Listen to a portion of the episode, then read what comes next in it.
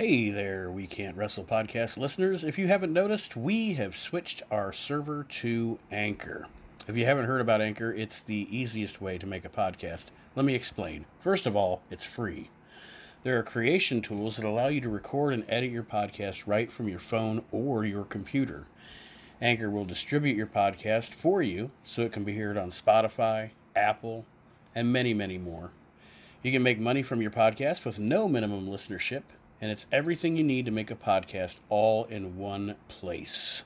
So go ahead, download the free Anchor app, or go to anchor.fm to get started.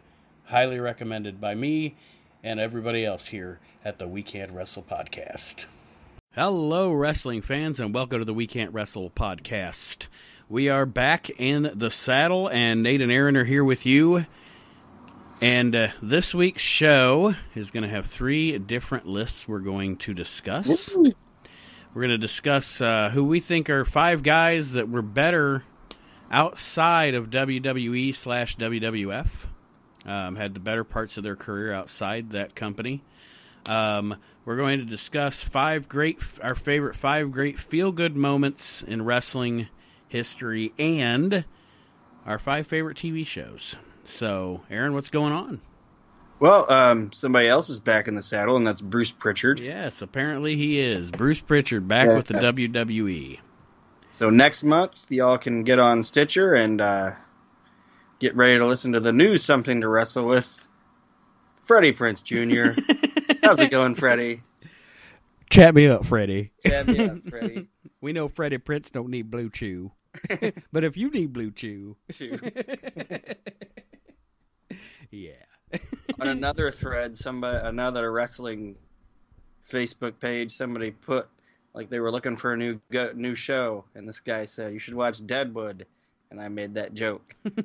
Blue Chew. Conrad says, "Hey, hey, hey, it's Conrad. If you got Deadwood, head on over to BlueChew.com right now." Yeah, and if you want to, if you want to, if you want to really feel awkward, listen to the Eric Bischoff Blue Chew segments. Yeah, You know, I was giving my wife anal this morning. Yeah, I was running it up. blowing them guts out. It's good stuff. He always starts with like, "I was just having my morning coffee." Then I brought her some coffee, and before I knew it, I was in the butt.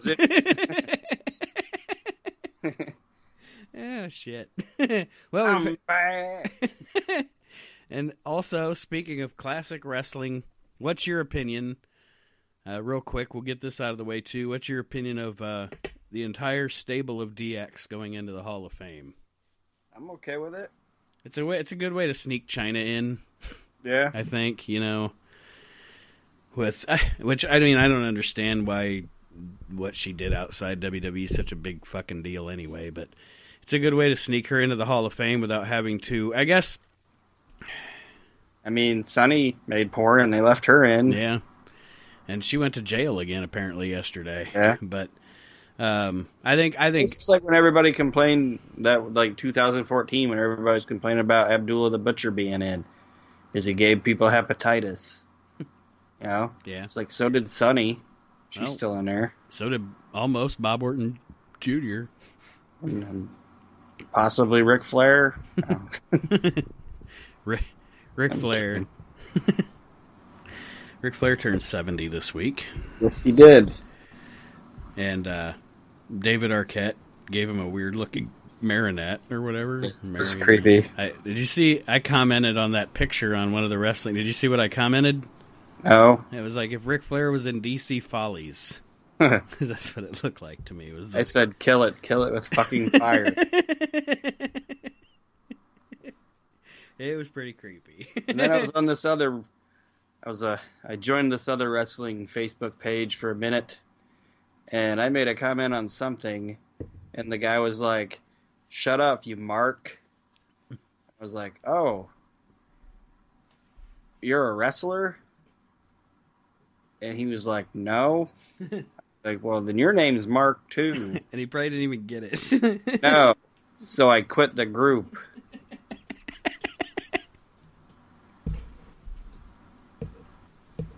Hate when people, other fans call other fans marks. It's like we're all marks, you moron.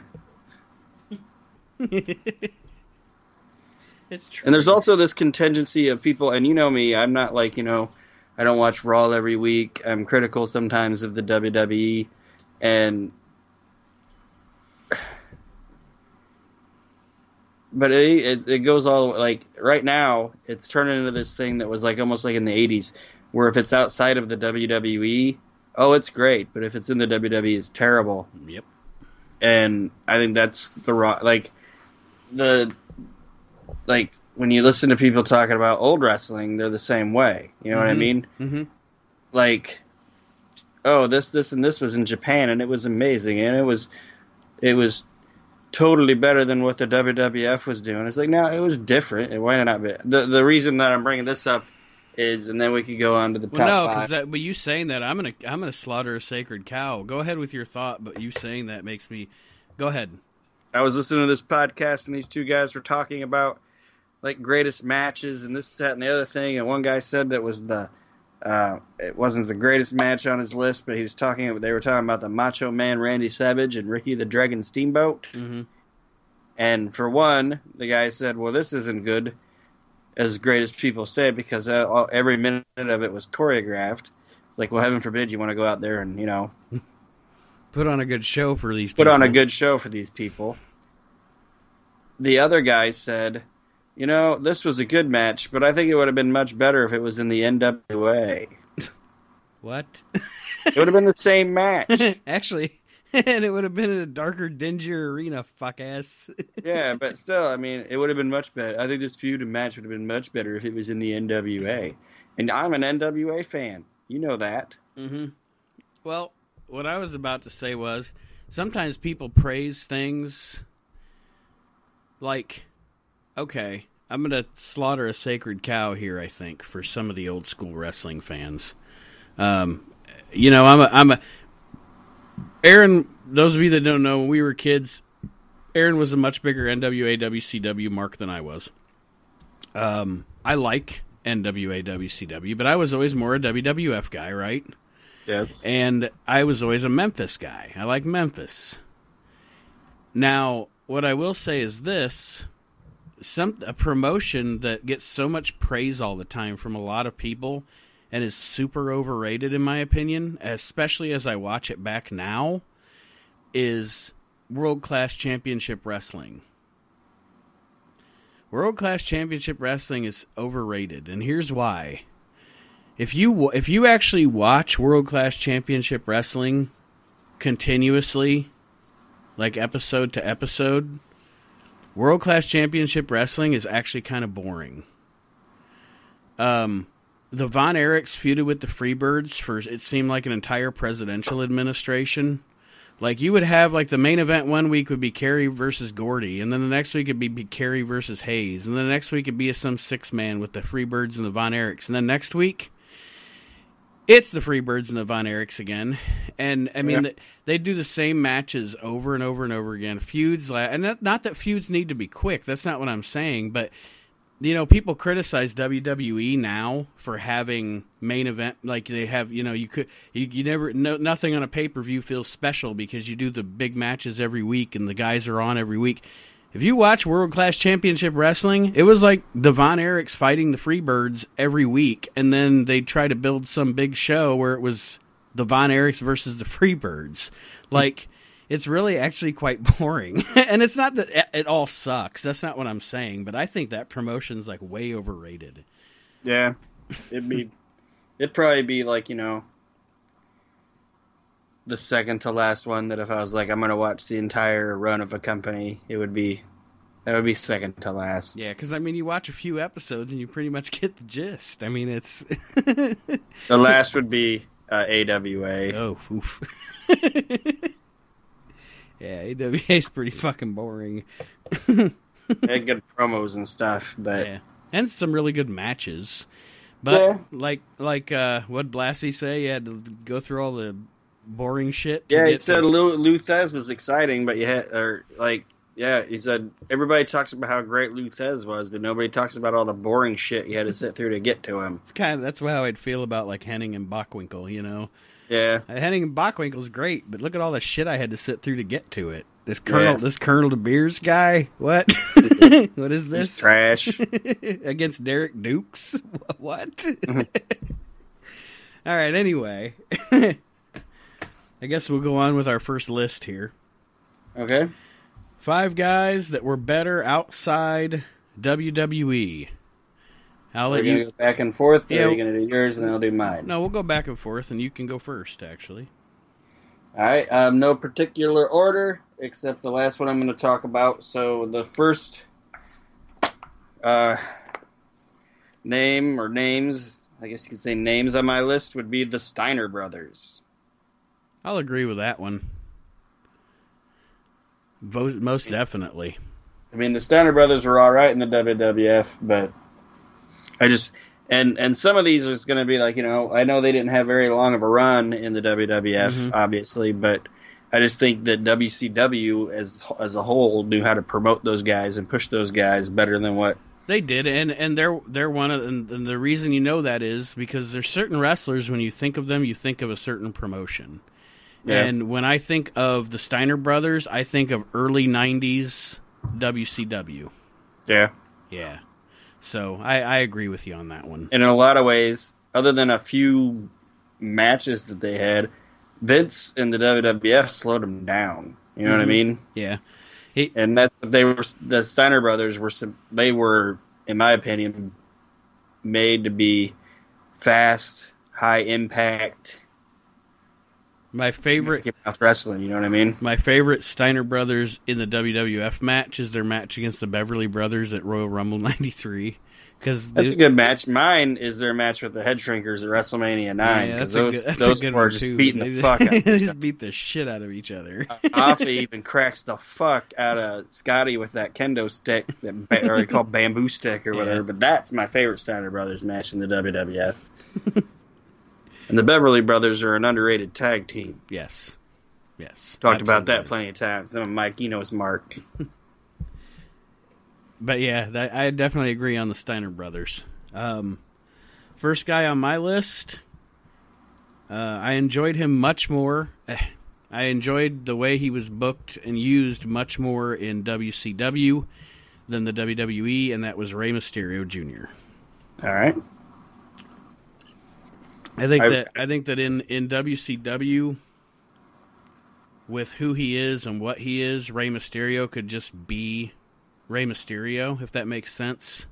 Yeah. And in the WWE, he was either booked as just a nice sympathy character, or they tried to book him with people he at, for his size and stuff he probably shouldn't have even been in the ring with.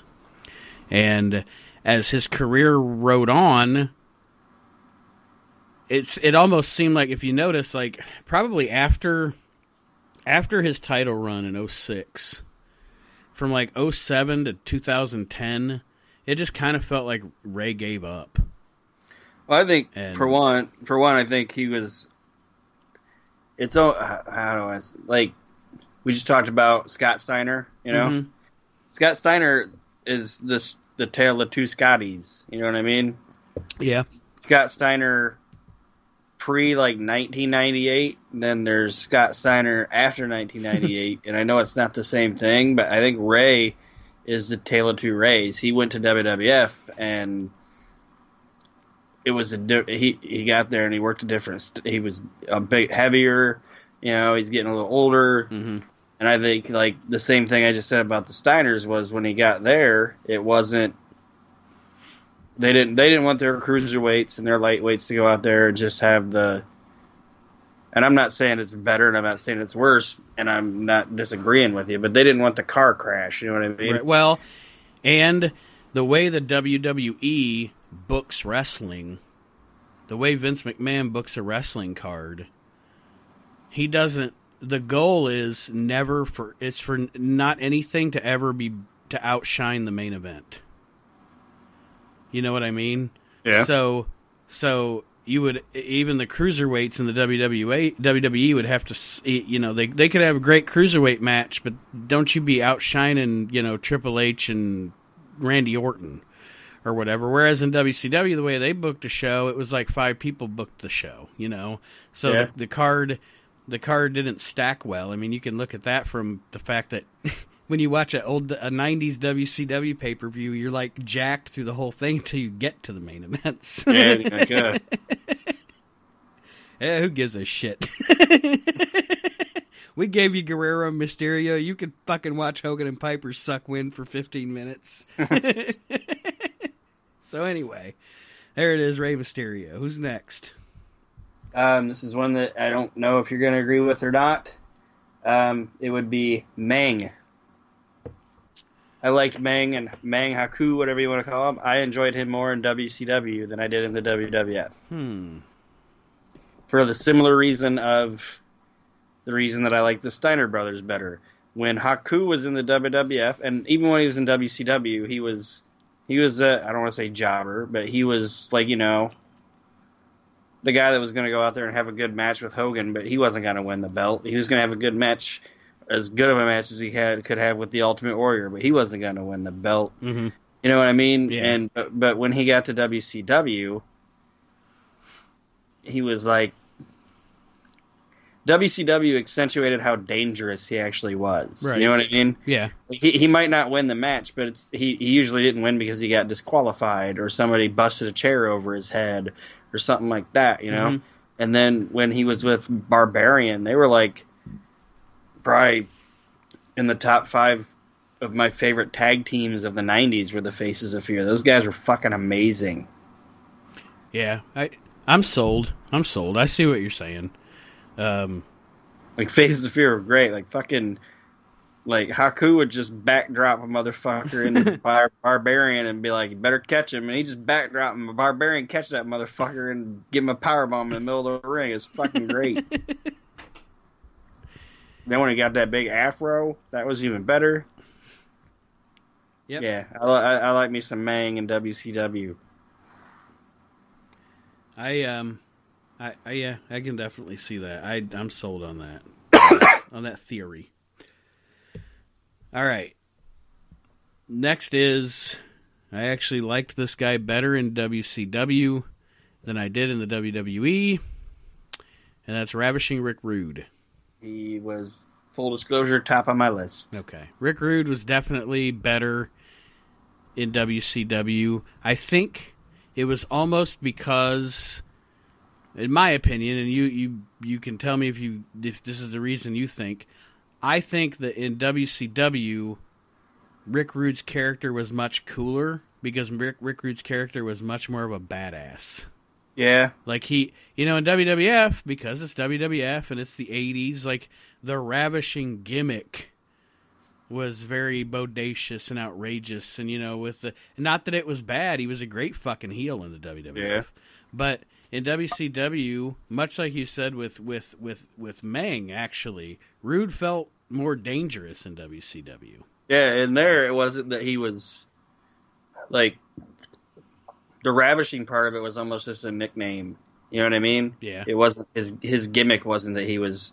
I mean, he did like the you know um rat, but like he was a he was a how like yeah, just an abusive, mean, badass guy. Hmm and he it ex I think like him I don't want to say like you know when he was in WC in WWF he was like leaner and he was more jacked and everything and shaved and everything. But when he got to WCW he had like a bigger like a thicker physique. Hmm like he he got rid of the he got rid of his like big bushy hair and all that and he just became a badass and I've heard people say that they thought it was because he was like a big fish in a little pond and I don't think that's what it is I think the guy just he he got in there and he finally had the He had the ability. Uh, he had the ability. Ugh, he had the ability to to shape more of his own character. yeah And I mean, mean, it, did- he, he wasn't he wasn't typecast into this like you know he he was never gonna get over like a Randy Savage or a Hulk Hogan mhm, or a Ted DiBiase or anybody like that. It just wasn't gonna happen for him. right. And when he got to WCW, and I'm not even saying it's because, like I said, he was like you know, in a lot of ways, he was better than those guys. hmm And I know people are, oh, better than Randy Savage or better than Randy Savage. It's like, well, mate. No, I I would say that. I think I think Rude was overall like what do I want to say? Rude Rude Rude was a better I think Rude was a better heel than Randy Savage. Yeah. Um the only guy that you listed that I would say I don't think Rude and that's cuz I kind of classify him in a different era is Ted DiBiase. Um, Well, I just meant like he wasn't ever going to be a bigger heel in that company than Ted DiBiase. Right, right. You know what I mean? right. Because I, I don't think he was ever given a chance. And I know a lot of times people are like, oh, he got he got held back, or the, and then it sounds like it's sour grapes or Mhm. whatever. But I think Rick Rude really was held back a little bit. Yeah. So yeah, there we go. Rick Rude, who's next on your list? Well, apparently Rude was also on your list. Yeah. But so I got two more left. Okay. Um, Lex Luger. yes, and and I know everybody's gonna say, "Oh, Lex," but there was a run there in like the late '80s into like the early '90s where Lex was actually really good. he was. I mean, he benefited from opponents, in that, and that's not that's not a knock. I'm just saying. I know what run you're talking about. We're talking about like from Starcade '88 to like early '90.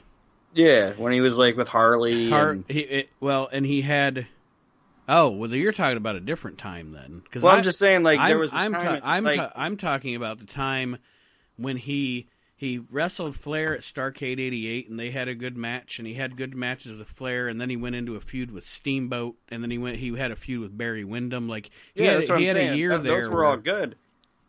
And and then when it when he when he had that like last run as the champion or whatever before he went to work for Vince, like from that from that first time he wrestled Flair or whatever, you know, Mhm. that time frame to when he was the heel champ with Harley Race, and then anything after that, like he, when he went to WWF, he was terrible up there. yeah, his his horrible. his his entire WWF run is ass.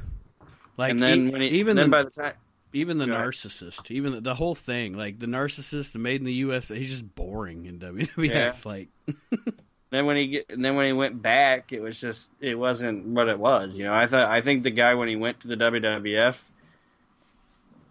lost it. Mm, He was getting Lex Luger when he was like first was with the Horsemen. He wasn't very good, right, but he was surrounded with Horsemen, and then he got in like you said, he got in there with guys like Ric Flair, Ricky Steamboat, Flying Brian, Barry Windham, Mhm. all these different guys, and you're if you're any if you're not going to do it if you're going to do one thing you're going to get better working with people like that and then he went to the WWF and it was just a complete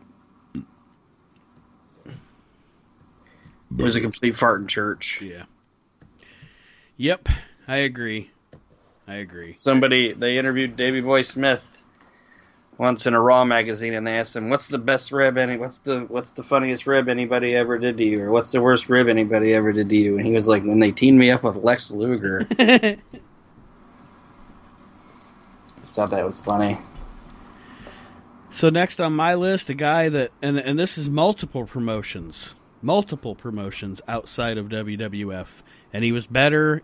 He was better in all of them. To me personally, he was better used and better highlighted, and was able to do more and showcase more in in not only the NWA but Japan and ECW, and that's Bam Bam Bigelow. yeah Um, I think Bigelow had a cool run in the WWF, especially like the '93 heel run when he was having the matches with Bret Hart and stuff. I mean, he had moments in the WWF, but I mean, my, okay, I am, folks, and as you know from listening to the show, I am probably the least fan of ECW that hosts in this show. My favorite Bam Bam Bigelow is Bam Bam Bigelow in ECW. Yeah, when Like, he's just beating the shit They- out of yeah, people. the they ECW did. ECW was to Bam Bam Bigelow like WWF was to Sid. You know what I mean? It was like Sid. Sid just fit the WWF. Bam Bam fit ECW. And yeah, I mean, my favorite Bam Bam stuff's in ECW. I agree. They had a really cool feud with Taz and uh, Yeah. Yeah. So He has a he has a match at a Starcade with uh, Barry Windham that's really good. Starcade '88. And, and I think it's, and I know I was just saying, you know, like oh, people say things are, but Bam Bam benefited because I think in that early run or whatever, he had better competition. Yeah. You know, Yeah. like in W. His- like how how is Bam Bam Bigelow and the One Man Gang supposed to have a good match? I was about to say his first run in the WWF. Like he's wrestling one man gang. He's wrestling a very rundown Andre the Giant, King Kong Bundy. Like it was like they weren't doing him any favors. Yeah, I mean, this guy can go. Why don't why not put him in there with like Ted DiBiase or hmm or Rick Rude, somebody like that? You know what I mean? Yeah. He can. The guy can wrestle. Yeah, Let him wrestle. I always thought a oh. cool feud would have been Bam Bam Bigelow and Bad News Brown too. I thought they Yeah. had a cool program. Since he was a face, I don't know why, but like, and I'm not even saying he had to win the belt, but I don't. I, I don't know why, but I think Bam Bam Bigelow versus the Honky Tonk Man in like a like a Saturday Night's main event intercontinental feud would be fun. Honky Tonk being fucking petrified of the guy. Yeah. It would have been good. And then also, also WWF didn't do him any favors by putting that Put fucking with Oliver yeah, Humperdink. that Humperdink uh, uh, albatross around his neck either. People like like the for like Florida fans or whatever, like we love Oliver Humperdink. You know, I don't know. I haven't seen a lot of Florida. Mm. Okay, I'm gonna admit it. So maybe he was good there, but Oliver Humperdink was trash. like everything I see like that, it's like, why are you around, Humperdink? Yeah, if you go back and watch some of the Mid Atlantic stuff from like '83, early '84, and he's got one man gang. He's managing one man gang. He's got a couple other guys. Yeah, he's butt there too. I never liked. I never liked Humperdink. then he was like Big Daddy Big Dump or whatever Big- when he was with Big the Freebirds. Big Daddy Dink. That was the Yeah. best part of his career, honestly, because he just he didn't do anything. He just he was he just stood road there. boss. Yeah. Looked like a squid billy. I don't like that. Well, your your next guy, he said you got well, you got one left now. Yeah, because you took Rude off my list, right. and um, we were just talking about people being better in like ECW and WCW, and that would be the last name on my list would be Raven. Yeah. I agree. I mean, I know that. it's a no-brainer, but yeah, Raven. Raven, uh, the Raven character. It's funny because you would think that the Raven character would have translated best to WCW and or to ECW and WWF, but for some reason, even in the environment it was in, the Raven char- character worked in WCW. Yeah, So And- yeah. it's because Eric Bischoff's got on record of not liking Raven or get liking the gimmick or like liking Scott Levy but not liking the gimmick. Mhm. So I would I obviously have no insider information on it, but I would assume that a lot of Raven stuff probably went like you know it was probably in WCW it's probably Raven and Kevin Sullivan. that's you know, right. Yeah, yeah. and Kevin Sullivan is a as they always say likes to book heat. and he likes and- and he likes to book cult shit too. So Yeah, like Raven worked best when he had flunkies and people around him because Mhm. honestly, Scott Levy's not the greatest wrestler in the world, right. and Scott Levy probably admit to you that he's not the greatest wrestler in the world. he does. Remember who he said his favorite opponent to wrestle is? Oh yeah, Sandman. Sandman, because Sandman would just bump around him. He didn't have to do Yeah. anything. and and it, worked in those other companies because they gave him other people around him, so he could have all the sizzle because there wasn't much stake. You know what I mean? Yep. When he went to WWF, they always just put him out there as Raven. And I'm not saying he sucked in the WWF, Mhm. but WWF didn't know what to do with him. Yeah. Well, and as a as a closing thought on Raven, I'll say, smell my mustache. All right, so I have two left. The first one, um, I mean, head and shoulders above better in WCW than any of the couple of runs he had in the WWF, and that would be Barry Windham. Oh yeah, Barry Windham, I I guess I can see why the fans I don't know. I guess I don't see it. Like to me, 84 Windham and Rotunda in the WWF is boring. They're boring. And then the stalker was just Fat Barry Windham in you know, he was out of shape and and then you know they they tried with the blackjacks thing and and then the godforsaken nwa nothing just ever worked for barry to me in the wwf but he went to wcw for most of his run in wcw when he cared about himself and he cared about his health he he did he, i mean he had fantastic matches in the 80s and then and then the coup de grace is he got to end his career by being in the west texas rednecks which was awesome. which was awesome. So I mean, and you know, you you could always tell when Windham was excited and happy with what he was doing because he really put hundred percent in, and when he wasn't, he just was like Fat Barry Windham that didn't care. I've never I've- seen I've never seen a wrestler whose weight fluctuated like his did either. Like you'd have like one you you can watch pay per views month to month, and he's like twenty pounds heavier, and but it, I think the the the time that he had the biggest chance to make it in the WWF, honestly, was when he went over and they made him the Widowmaker.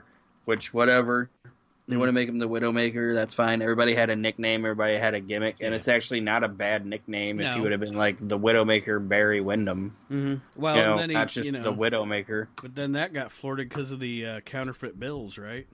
Yeah.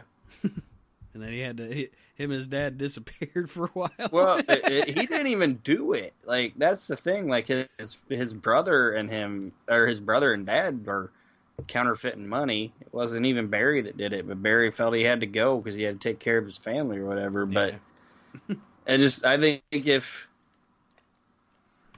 uh, how I would say it is, Barry Windham probably didn't see, you know.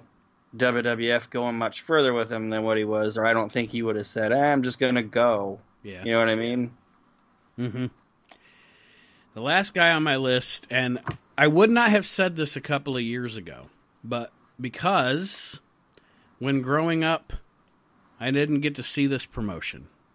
So the past couple of years have been my biggest exposure, other than reading about it on magazines or seeing something here and there on YouTube or whatever, but actually watching the promotion. And that's Mid South Wrestling and Jim Duggan.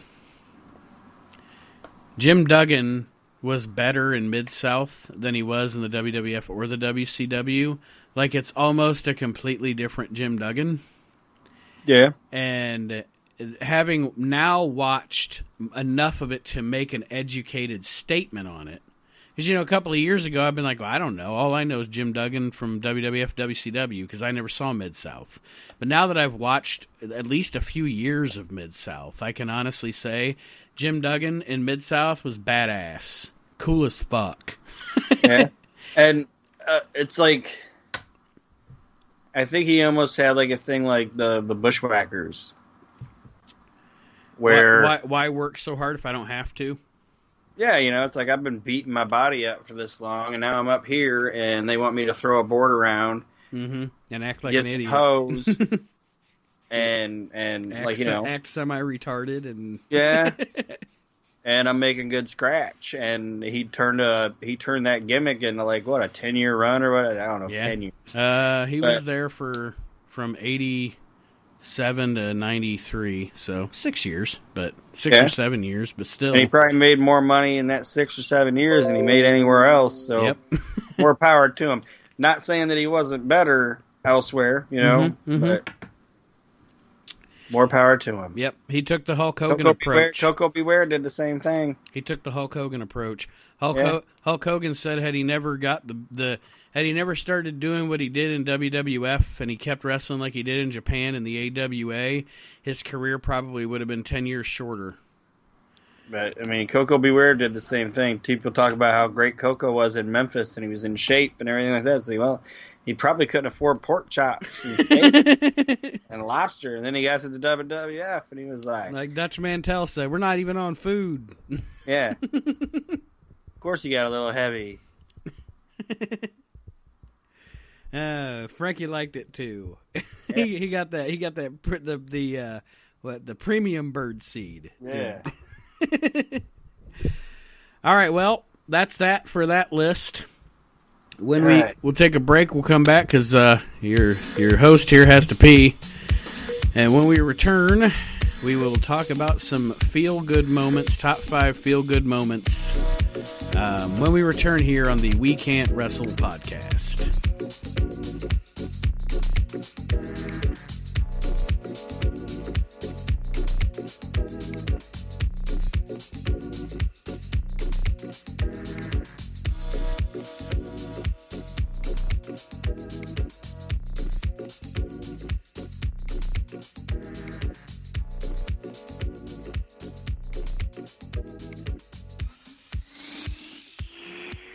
All right, wrestling fans, welcome back to the We Can't Wrestle podcast. And uh, at this point in the shows where we always try to get the plugs in, want to remind you to join us on Facebook at the We Can't Wrestle Facebook page. And um, also send any questions that you have. And I have a few geared up. I've only gotten a couple in the past month or so. But you can send any questions you have for the uh, hosts here to we can't wrestle at gmail.com. The reason I'm not going to ask them today is, ironically, this may hurt our egos, but both of the questions that I have in the quay, if you will, right now are for Kyle. So, all right, that's cool. Yeah. And I would like to say that um, I don't have the names in front of me because I I don't have my phone right in front of me. But I had sent out some follow us um, um, requests to some people that I know from, well, not know personally, but like, you know, like through some other Facebook mm-hmm. type uh, pages, and they've liked and followed it. So anybody that's done that, I appreciate it. Welcome, guys. Welcome. If you're new listeners, welcome. And, I don't know uh, if you've noticed that our follows went up on Facebook. Yes, yes, I it have. might be because of me. And actually, our uh, our listener count has gone up too. That's good. So that's good. I don't have that right in front of me either because I don't have my phone right in front of me either to look at it. But I know our listener, I know our listener well, count went up because I looked the other day. good. Also, just one, a couple other things. Um, do uh, click the link on our Facebook page that I put up uh, at least once a week to support Jerry Gray, great professional wrestler from the 1980s and the Mid Atlantic World Class Championship Wrestling eras areas uh, fighting stage four cancer, and fuck Jake Roberts. And also, don't forget if you want to listen to a non wrestling podcast, you can listen to the Motley Soup podcast with myself and my beautiful wife, Kendall, which uh, we try to get one of those out at least a couple of times a month as well. The latest episode does not feature my blowhard ass hardly at all. It's her and a couple of her friends chatting about things. It's kind oh, of. Oh, her friends get invited. your family who has put out a I will appear on your program has not. I guess it's too highbrow for the likes of me. Speaking of lowbrow, let's continue the We Can't Wrestle podcast. okay. Feel good moments. That was not a feel good moment. But these will be feel good moments. Feel good moments in wrestling, and I'm going to start this one. All right. First one, and the mine are not in any order at all. Uh, just five what I think are really cool, feel good moments. Mine will be the last one that I say will mm-hmm. be what mine is. Okay, that's my first, but the other ones are interchangeable. First one that I have is from uh, 2008. It is the Ric Flair retirement ceremony that took place on and after Monday Night Raw, the day after WrestleMania 24. Yeah. Um, that's a good. I almost put the deal with uh, after he had his match with Triple H. Uh huh. Oh, the the Greensboro. Yeah, because that almost like to me that one's a little better because I don't think Flair knew that was going to happen. Yeah, you know what I mean. Yeah, but but I'm not saying that yours isn't. I mean, and I'm not saying that Flair wasn't genuinely like you know overcome with it. But mm-hmm.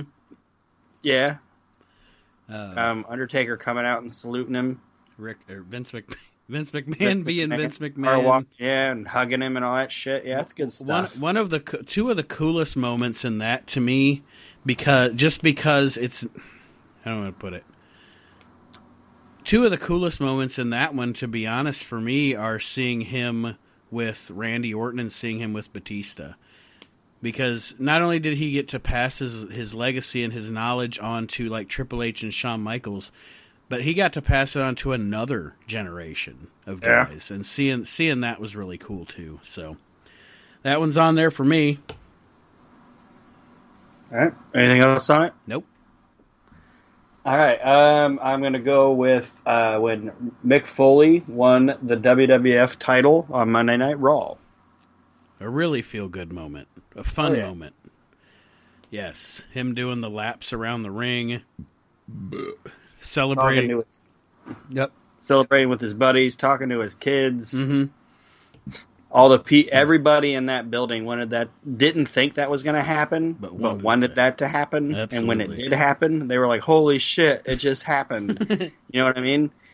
Like, like I doubt there was. I highly doubt there was anybody in that entire building that was like, "Ah, fuck that." you know what I mean? Yeah. Eh, well, and not to mention, that's one of those moments you look back and you see. You, it's one of the reasons that us uh, uh, aged, not old, but aged wrestling fans harken back to the days of yore because now everything is so sanitized and predictable almost. Yeah. I mean, you know, nowadays you have your oh my god moments once in a while, but not anything that really captures people's emotions like a moment like that did. And yeah, I mean, even with it being a pre-recorded show and t- and WCW trying to spoil it, you know, the proof is in the pudding for how much people loved Mick Foley because the minute they found out he was going to win the title, even though they knew he was going to win the title, they switched over because they wanted to see him win the title. Yeah. So yes, And and the and you could, and I know he knew he was gonna win it and everything like that, but it was a thing where you could tell that even though he knew it was gonna happen, and all that, it, the guy genuinely appreciated it. You know what I mean? yep, yep, absolutely good good pull on that one. Thank you. Next one for me is WrestleMania 17, the return to the WWF of Bobby Heenan and Mean Gene Okerlund. I didn't even. I mean, that's a great moment, and I didn't even think about that one to be honest. Watching Bobby look around like I'm back home again. Yeah. It's such a cool moment. Like, God, I've been in the, what do you call, he called WCW Hee Haw or whatever. Something like it, yeah, yeah, the wrestler's going to pop up out of the corn. yeah. But to watch him, yeah, especially Bobby. Like Gene, it's cool, but to watch them return to the WWF together, even just to call that stupid gimmick battle royal, was. And then uh, he says, then he says, by the time the Iron Sheik gets to the ring, it's going to be WrestleMania 27. so yeah, that's one for me. I didn't have a whole lot on it. I just like whenever I watch WrestleMania 17, I pop and smile for that moment. So yeah. Um, the next one on my list, and yeah, people can poo-poo it all they want and whatever, and I look at it now and I'm like, yeah, what? It, it still is cool to me. mhm. Is um, WrestleMania seven when Macho Man loses his career, but he gets his woman back. that's actually on my That's list. Oh, now now it isn't. It's when the Macho Man and Miss Elizabeth get back together. yes. It's another one of those things where, like, I know that even like jaded male wrestling fans maybe weren't cheering it, hmm but they were like, "That's cool." Do you know what? You know what I mean? it- well, and you know what the thing is? Like, here, here's my The thing. story's awesome. With that, yes, the story's awesome, and they. I mean, people can say what they want, and there have been some. You know, I mean, Goldust Marlena, blah blah blah blah blah. There have been some great wrestling couples. Randy Savage and Elizabeth are the greatest wrestling couple ever. Like as far as Yeah. a, a guy and a girl together as a couple, they're the they're it, just for me they are anyway. And on top of that, here's another thing I think that, it, and it it, it it the, like you said, the story was great, but also I think that if that would have been a wrestler like Hulk Hogan or Brutus Beefcake, and they had a girl, and that situation happened, the guy fans would have shit on it. But guy fans like Randy Savage because Randy Savage is a crazy badass. Yeah, So all of us are happy that the crazy badass has this woman that kind of You know, that's his that's his woman. You know, she she keeps Yeah, and him, she keeps him stable, man. And that's the cool thing of the story is that he's insane, you know, whatever. But um he did all this shitty stuff and his woman left, you know, hmm and they were still technic they were still actually in love with each other, but they weren't together. And it took it took Randy Savage losing everything to realize that the only thing he really wanted or needed in his life was Miss Elizabeth. Yep. You know what I mean? hmm Like the guy just lost his career, but he don't give a fuck because guess what? He's got Liz his is lady. back. I got my I got lady. my woman back, and she's the only one that's ever actually been there for I'm a, me. I'm a, And- I'm gonna kick this crazy hoe to the curb. yeah, Like, he didn't even kick that crazy hoe to that curb. She kicked that crazy hoe to like she was like uh uh like Miss Elizabeth had never been physical. I mean, like she did the shit at WrestleMania six or whatever, you Right. know, and Dance with Sapphire Yeah. or whatever. But she had never actually been like she had never gotten involved. Yeah, she never slapped a hoe. Yeah, but she was like, "Nope, bitch, this shit ain't happening." You think You know what I he's mean? you think he's crazy? Yeah, like it, it it's just a fantastic story. and then the whole thing, like, Like- the proposal. like like honestly, honestly, and I'm glad it didn't because there was cool shit after it. But if that would have been the end of the Macho Man Randy Savage, Mhm. That would have been like the like probably one of the best like career. caps yeah. for career ever. Yep. The But and then even the stuff after, you know, leading up to like one of for me as a kid, one of the things like I can't hear someone say the name Elizabeth without going Elizabeth Elizabeth will you Yeah. marry me? and then Yeah. at their wedding he's got that big ass feather. It's like Yeah, the tallest it- it's like the it's tallest feather. It's like a pelican feather. It's like the biggest feather all ever. good shit. but yeah, It's good story. shit. All right, so we take that off my list and we go to next. So I've got two left, and the next one for me, and it might this one might be one that some people say eh because they're not a big as big a fan of the guy as I am. But a very good feel moment for me personally. Was when Virgil won the million dollar championship Jesus Christ. and then tried to sell it in Fort Wayne for So- three thousand dollars. So when we ta- when we talk about the more deplorable moments, we'll get to that one. No, I'm Okay. talking about at SummerSlam 2002 and the return of Shawn Michaels.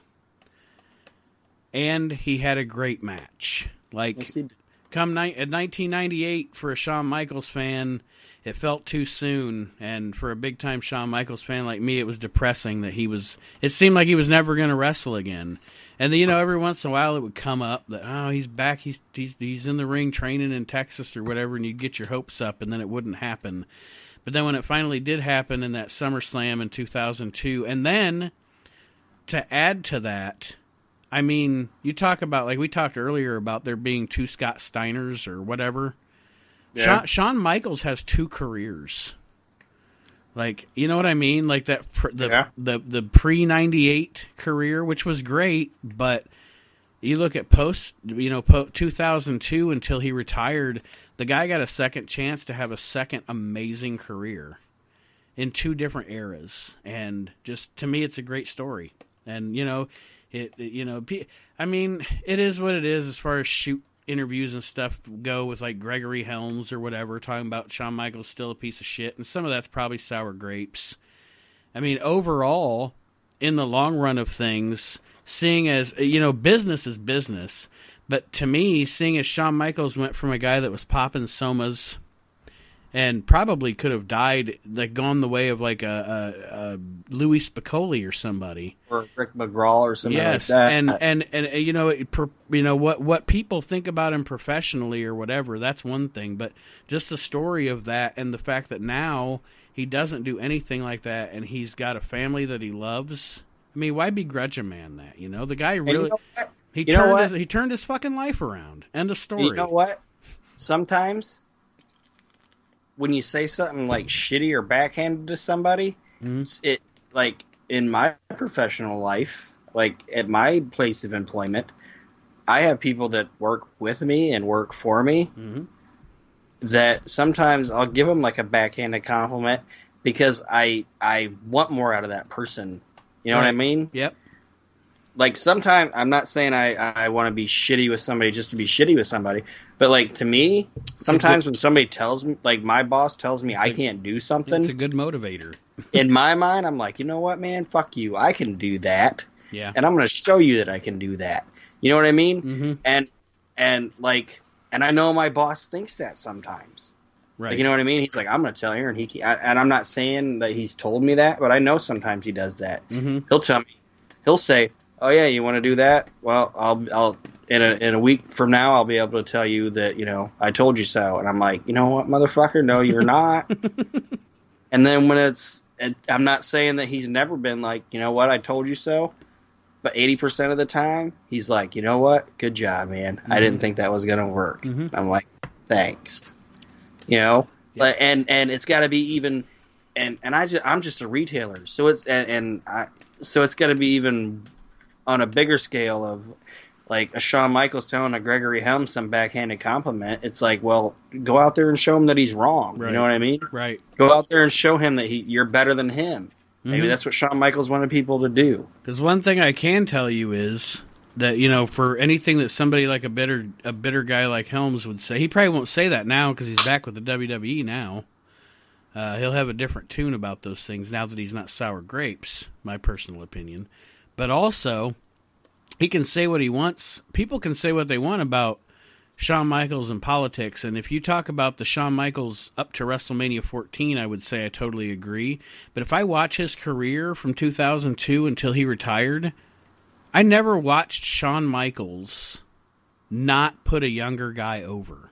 Even if he won, I never watched Shawn Michaels bury anybody during that run. How many guys did Shawn Michaels help make during that run? Yeah, like Randy okay, Orton, Edge. I mean, you know what I I'll- mean? Like, okay, I'll use this, I'll use this as an example of what I was just saying, and he's one of the guys that is in the WWF that I will say that I'm a mark for, Mhm. and you know that I'm not lying when I say this.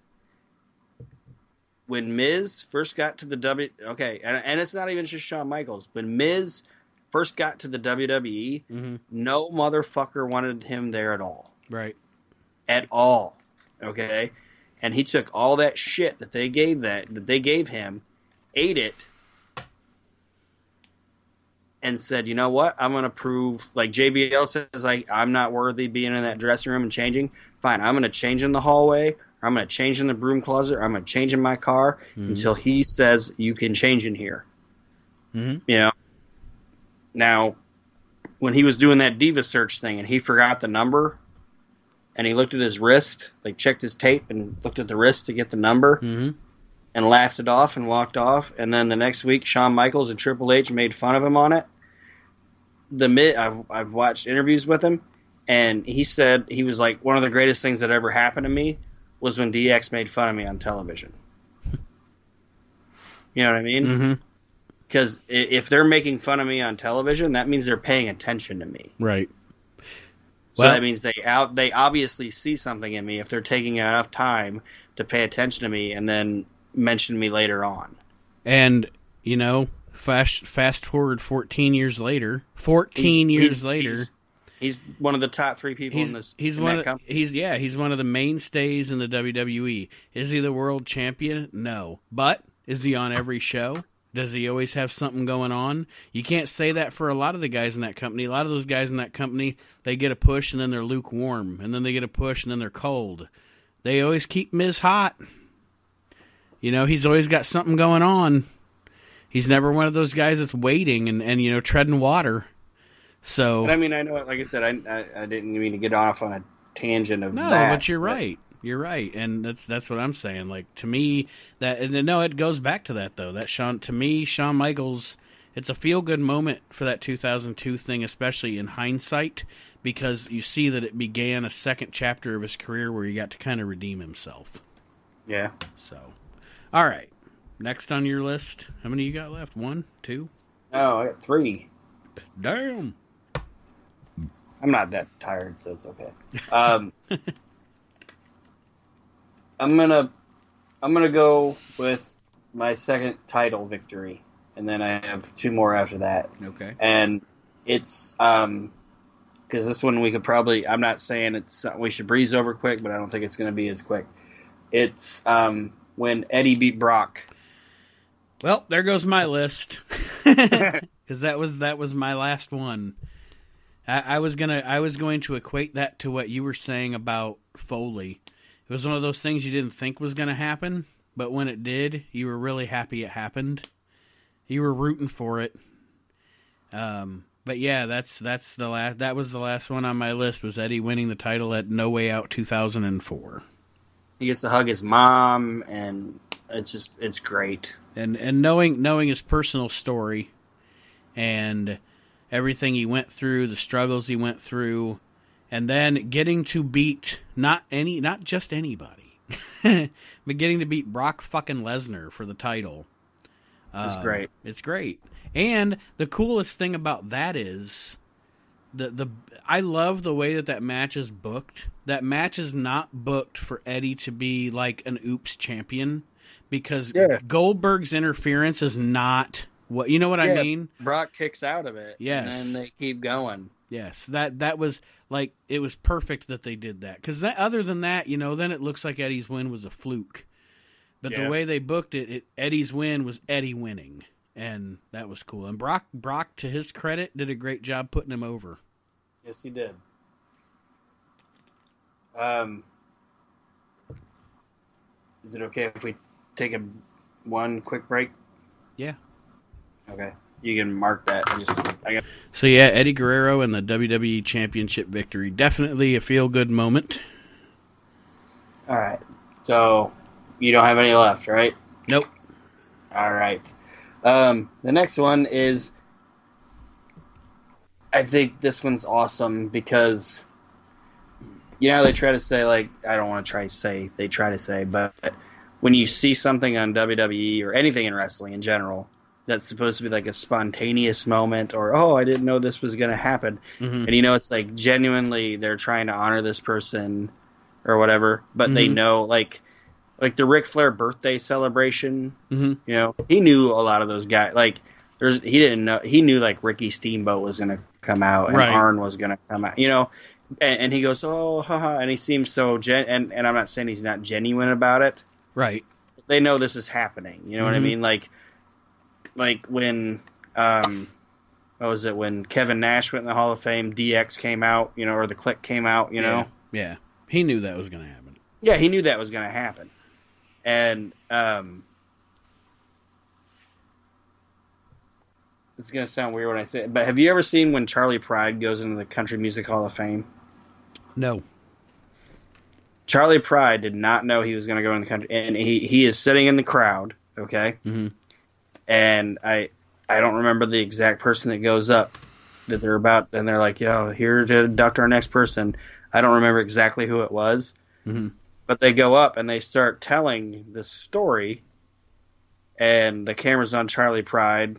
He doesn't know it, and as they're telling the story, they talk about how it were, and they're not saying who this person is. You know, they're right. building it up, mm-hmm. and they say, you know, basically where Charley Pride bought his where this young man bought his first guitar.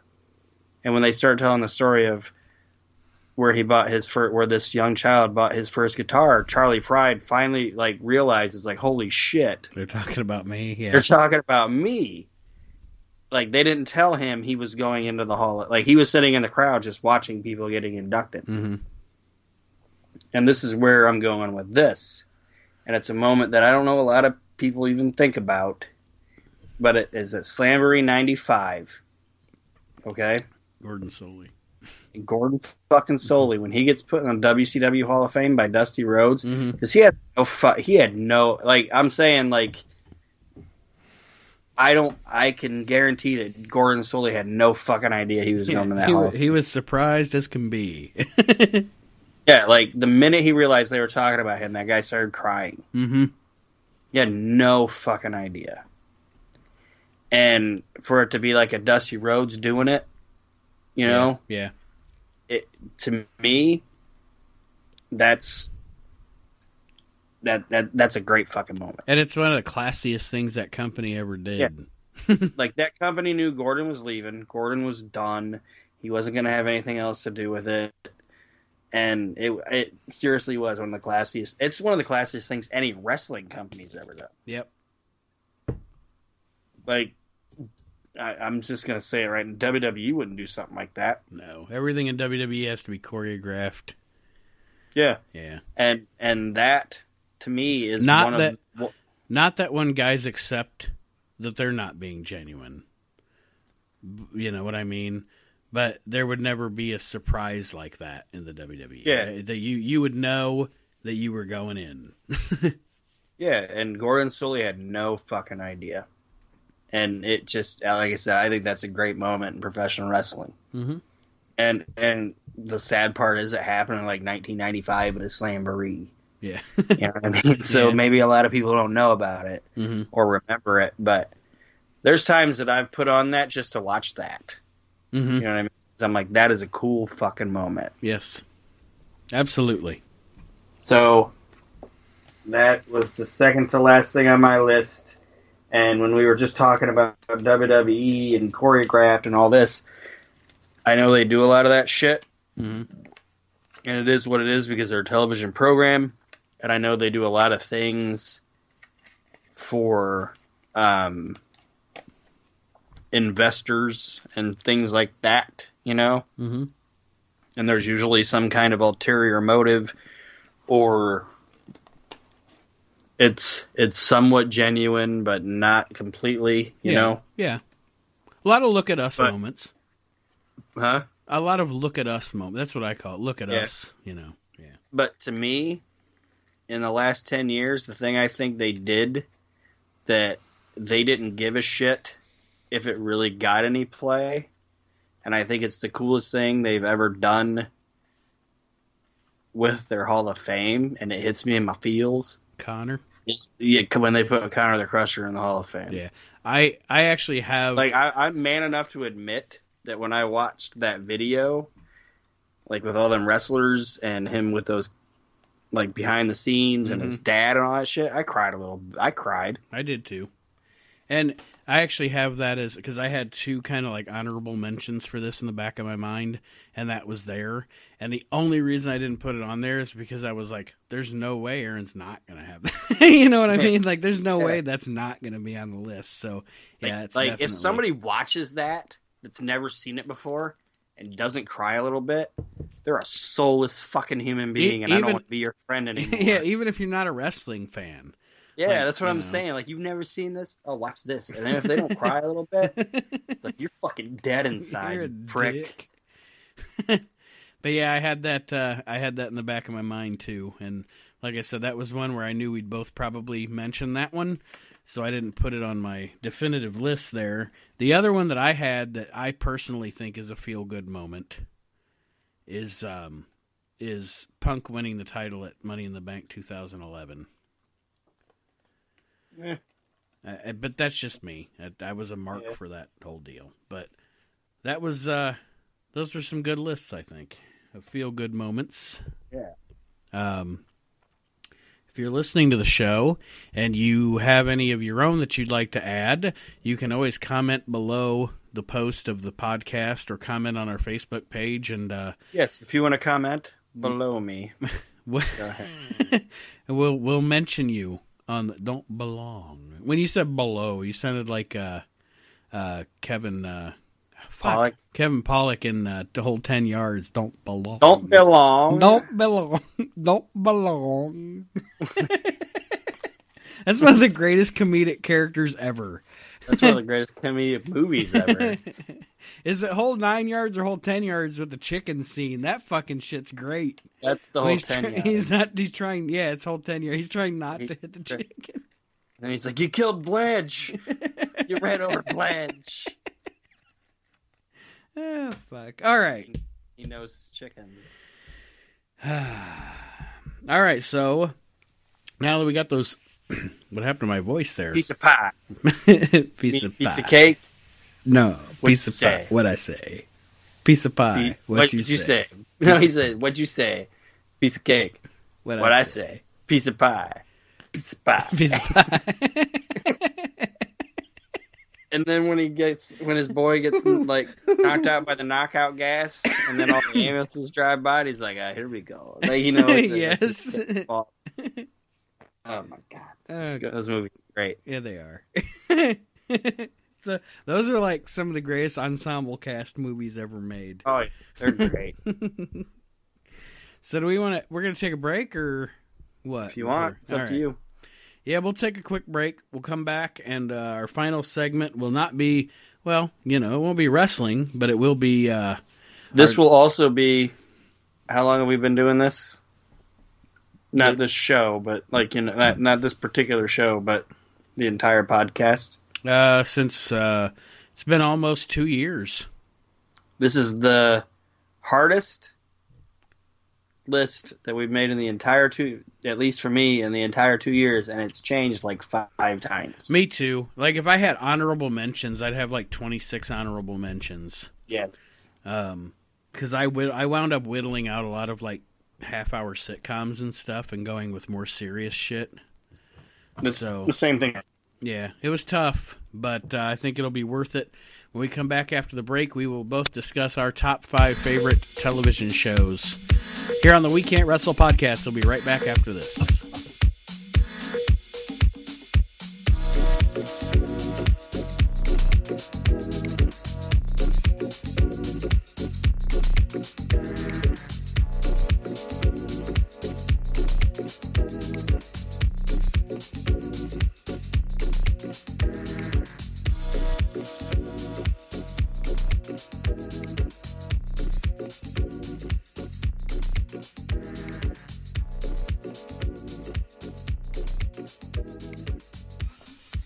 All right, welcome back, wrestling fans of the We Can't Wrestle podcast. And uh, just so you know, you can check us out on any podcast uh, podcast app that you use: Podbean, Stitcher, iTunes, Google Play. We are available everywhere on the We Can't Wrestle podcast. So, I mean, if I'm going to give a personal uh, recommendation of one, I say Podcast Addict, just because you can download the podcast and not have to be connected to the internet to listen to it. You don't have to stream it. But that's just my personal opinion. But anyway, the next topic on the show are five favorite TV shows of all time.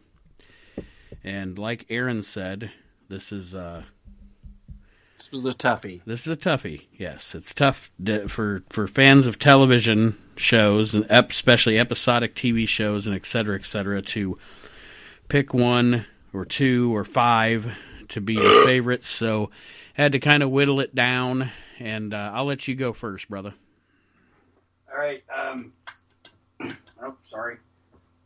The uh, first one on my list is it's the only one on my list that is still an active television program, and that is The Blacklist. I've never seen the Blacklist. You should watch The Blacklist. What is uh, what is the premise? What is what is what is so special about this show? For one, its um, main star is James Spader, Sold. and he plays Raymond Red Reddington, and he is the FBI's most wanted felon, and he um, has this obsession with a young FBI agent, and it's supposedly his daughter. And there's a lot that goes into it, and if you haven't seen it, I don't want to spoil it. But every show, like every episode of this show, is like a movie. It's like movie quality. Mhm. And basically, what he does is he turns himself in, and he, like they've been searching for him forever. He finally turns himself in because this woman that he has a um, obsession with, he she is the only one that he will deal with.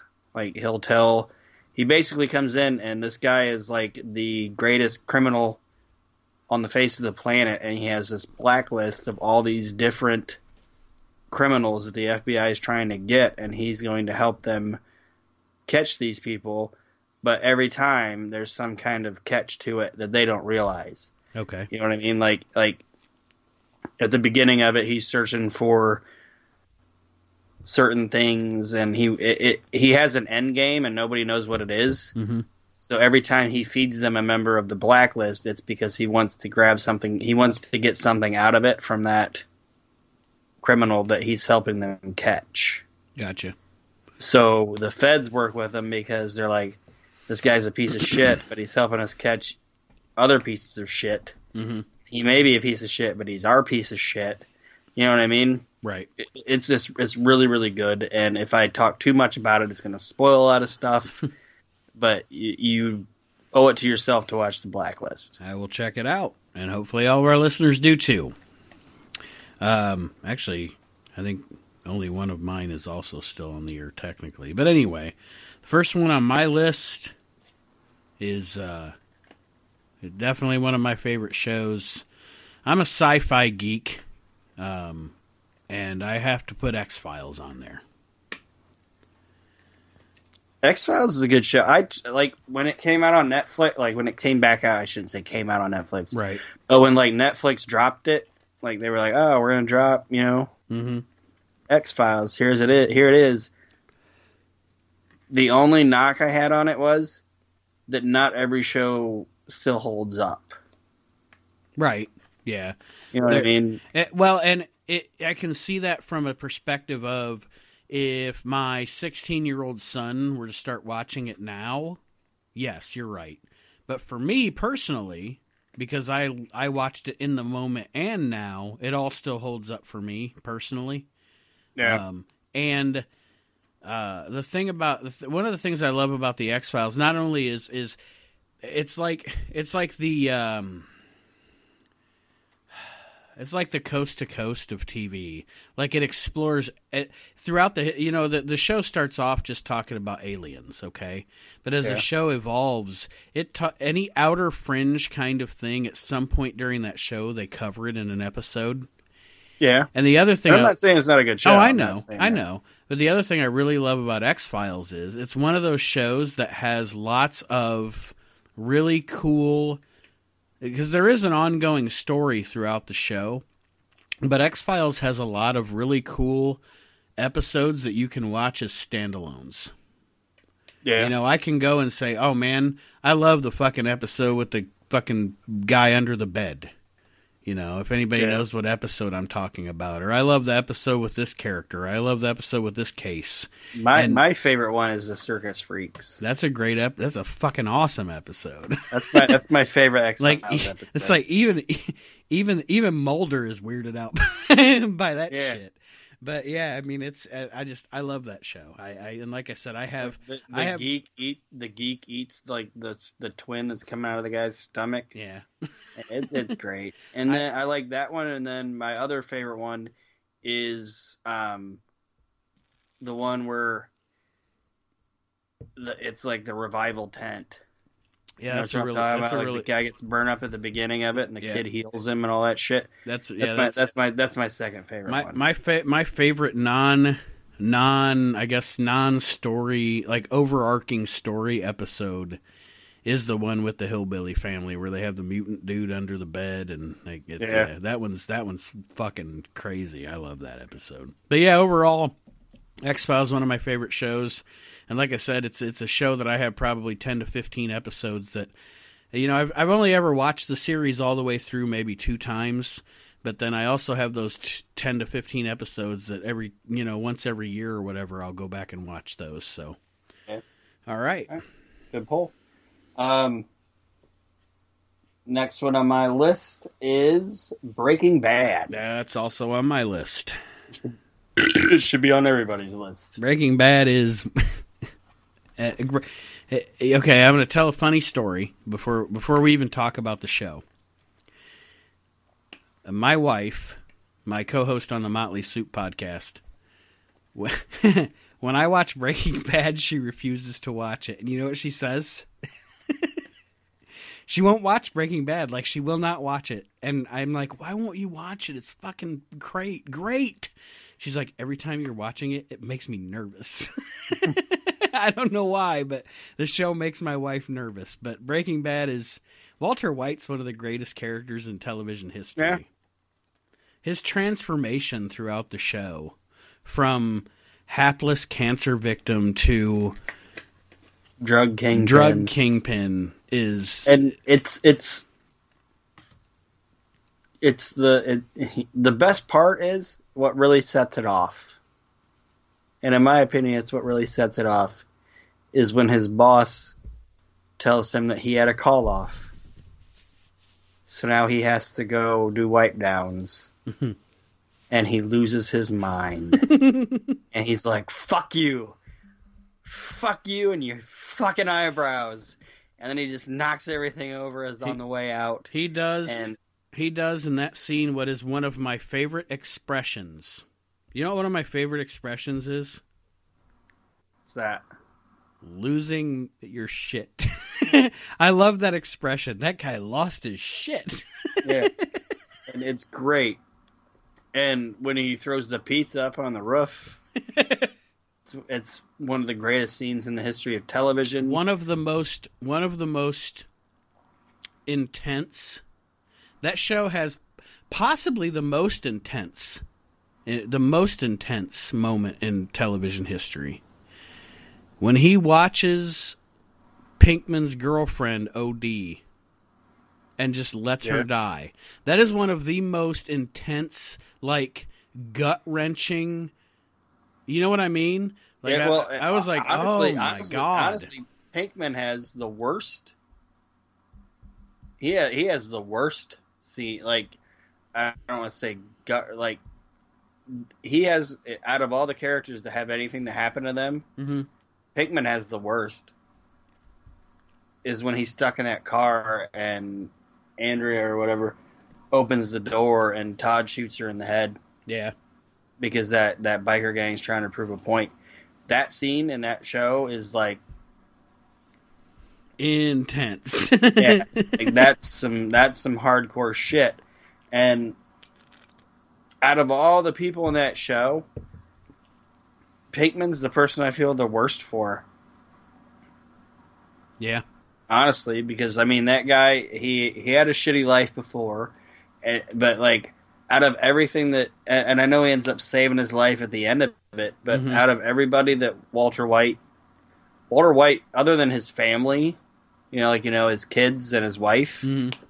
Walter White injecting himself into Jesse Pinkman's life ruins that guy's life. yeah,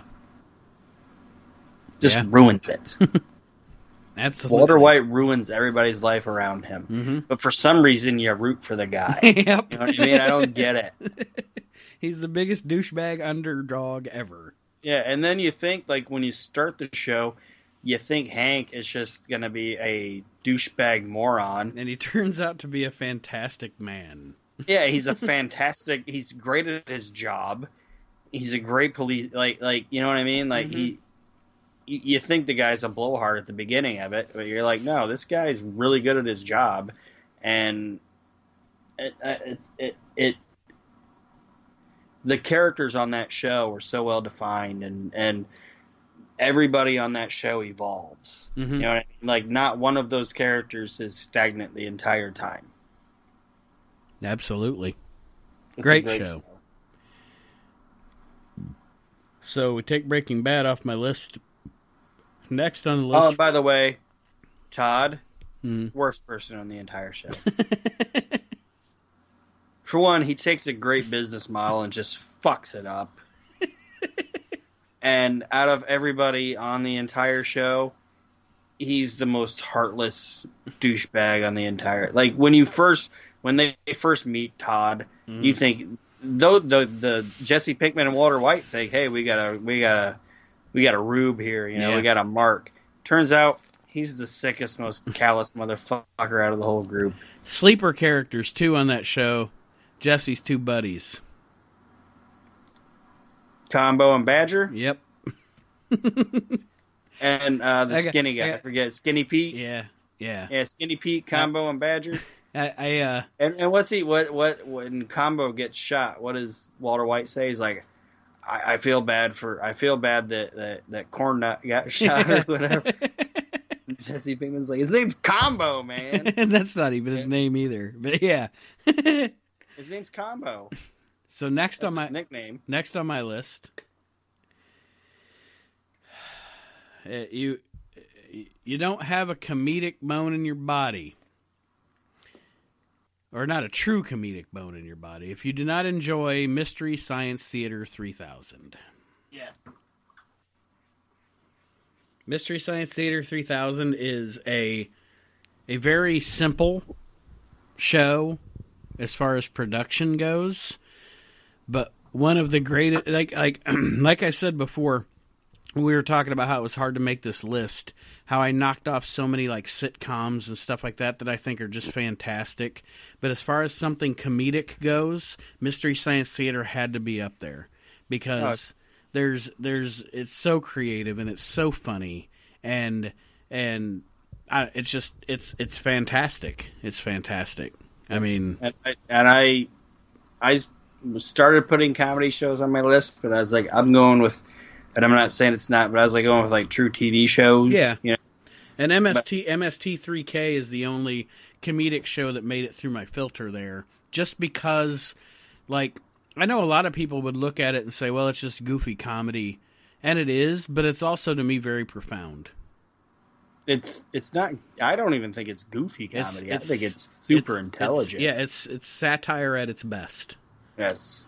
And uh, if you have never watched it, you're, I mean, you're missing out. Uh, if you don't enjoy it, you should probably check to see if you have a sense of humor and a pulse. And yeah, just a fantastic show. I mean, as long as you're a guy, Yeah. it's not really a girl show. Well, my wife likes it. Yeah. But my wife's also a comedic woman. yeah. So, but the I mean, I, I, there's there's too many to name favorite episodes, but I mean, Manos, the Hands of Fate is great. Um, Mitchell. Mitchell, um, uh, of the new one, what's the fucking um, uh, Mac and Me, Mac and Me, Oh, the- Mac and of, Me was great. of the new one. That the was with great. like the one with like the Bigfoot on the new one. yes, episode of the new newer season. That one's great. When the little boy walks in the room, he's like, "My beat, this beat is very foul." very foul. that guy. Oh my god, I popped so hard for that. That Yeah. was fucking That- great. that's good shit.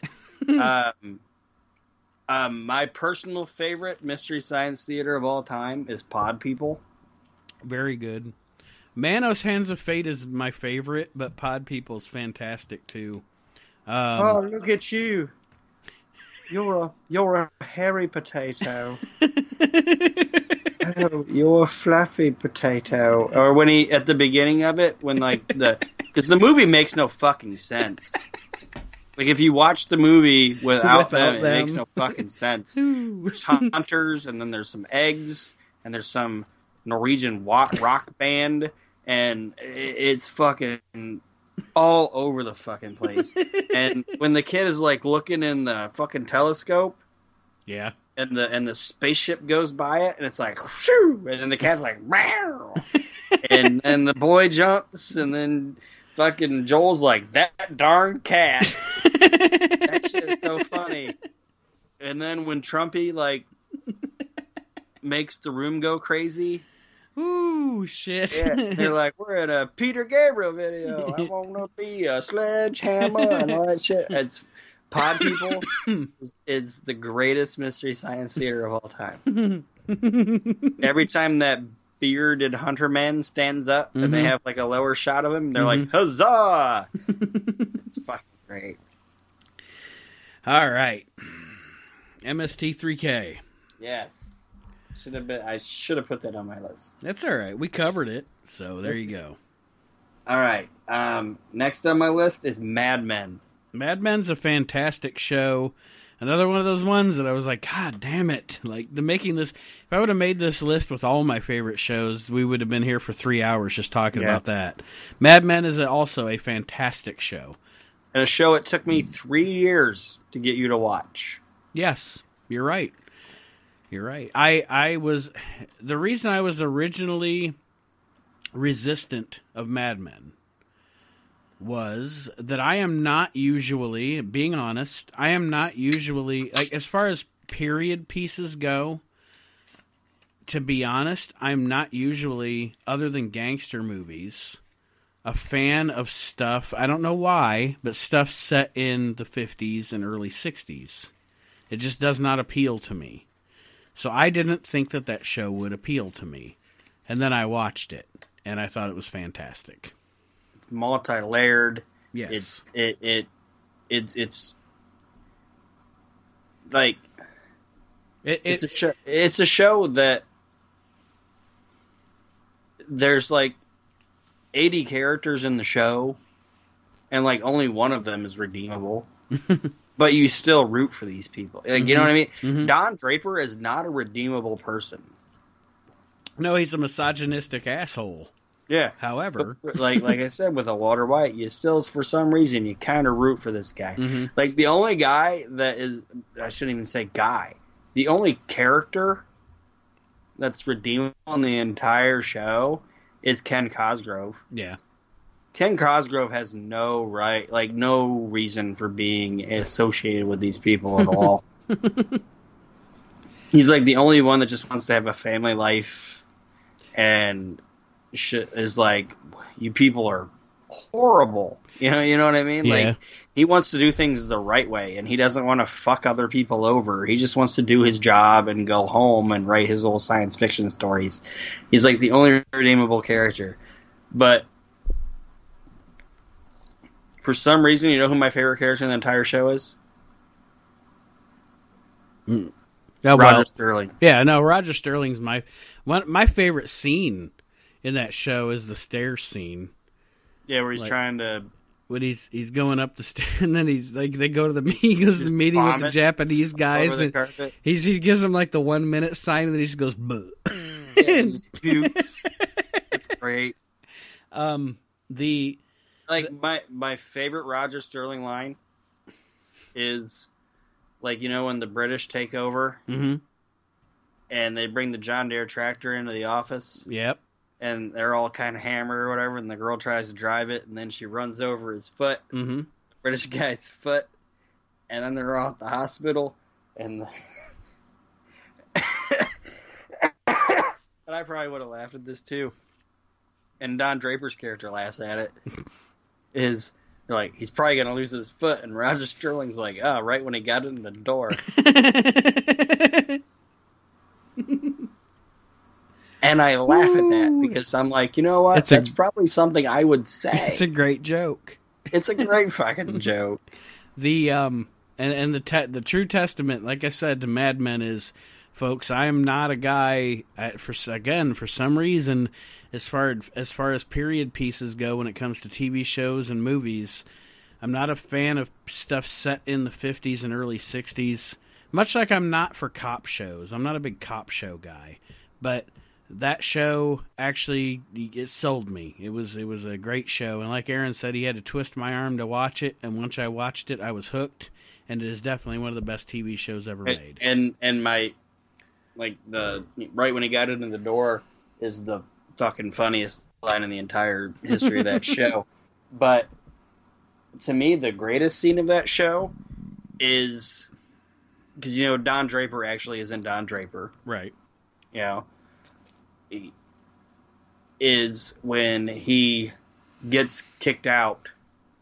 You know, like he gets pushed out of his own company Mm-hmm.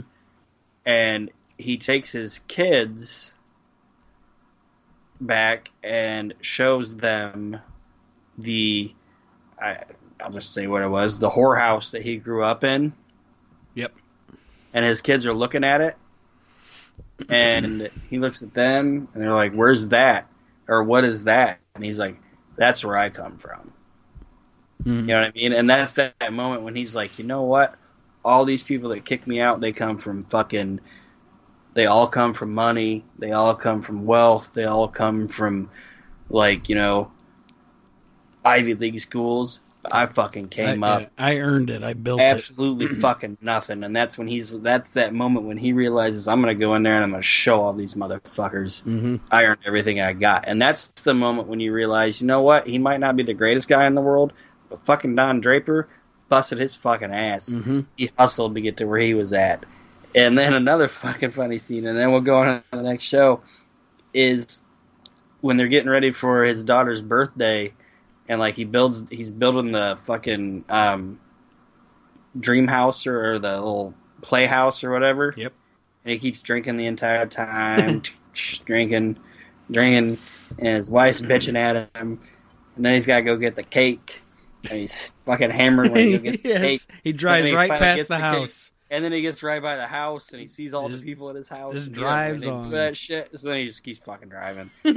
Hey, you know Fuck. what? and Whether then he's eating the cake. whether whether you're Don Draper, whether you're Don Draper or whoever you are, as a married man with a family, we have all had one moment where we just wanted to drive on past the house. And that's what that motherfucker did that night. And then he just fucking sat in that car and ate the cake himself. It's great. So next on my list is The Sopranos. Oh, gotta scratch that off mine. The Sopranos is um The Sopranos is possibly I wrote that down as being the greatest show ever made. But see, it's not. It's my second favorite show ever made. My first one is, and you'll you'll when I say it, you'll go, oh yeah. But anyway, The Sopranos is the best show ever, especially for guys. The Sopranos is definitely a guy show. Uh, my wife hates it. How do you She- hate The Sopranos? Uh, she does. She doesn't like it. She doesn't like it at all. She doesn't like. But see, I like Goodfellas and I like Godfather and all that. She doesn't like mob mob movies either. So it's just not her deal.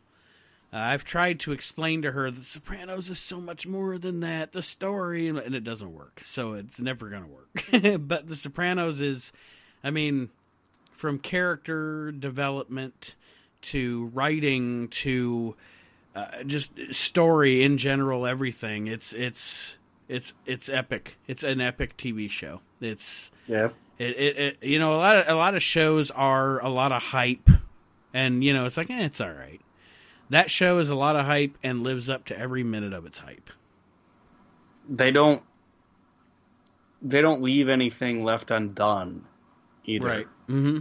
You know what I mean? Like, if if they start like I don't know, like if they start something in season three and they might not go right to it in season four, but then they might come back to it in season five, and they, that guy's gonna get offed. Right. You know what I mean? Mm-hmm. You know what I mean? Like Tony doesn't have like the um the cop friend that he has, or I shouldn't say friend, but like the cop that works for him that he has like follow Melfi around and everything Yeah. like that. He's not Mhm. on every episode. Mm-hmm. You know what I mean? So it it, it almost got it to where you Some- almost forget about yeah, that that's guy what I was say, some- bit. Then he shows up again. You're like, ah, hey, I remember that guy. Mhm. He's been following her around, and and no character just disappears and you never hear from him again. Like that guy gets offed. You know what I mean? Mm-hmm. I'm sorry, I don't remember all the characters' names, but I, I, yeah, I don't either. But but he's got it, it, it's it's it's the greatest show ever made, and the ending is great. I love his relationship with the police. Yeah, Hey, come in, search you motherfuckers! like, how many times in that show do they come in his house? You know, it's like you motherfuckers. or the FBI agent yep.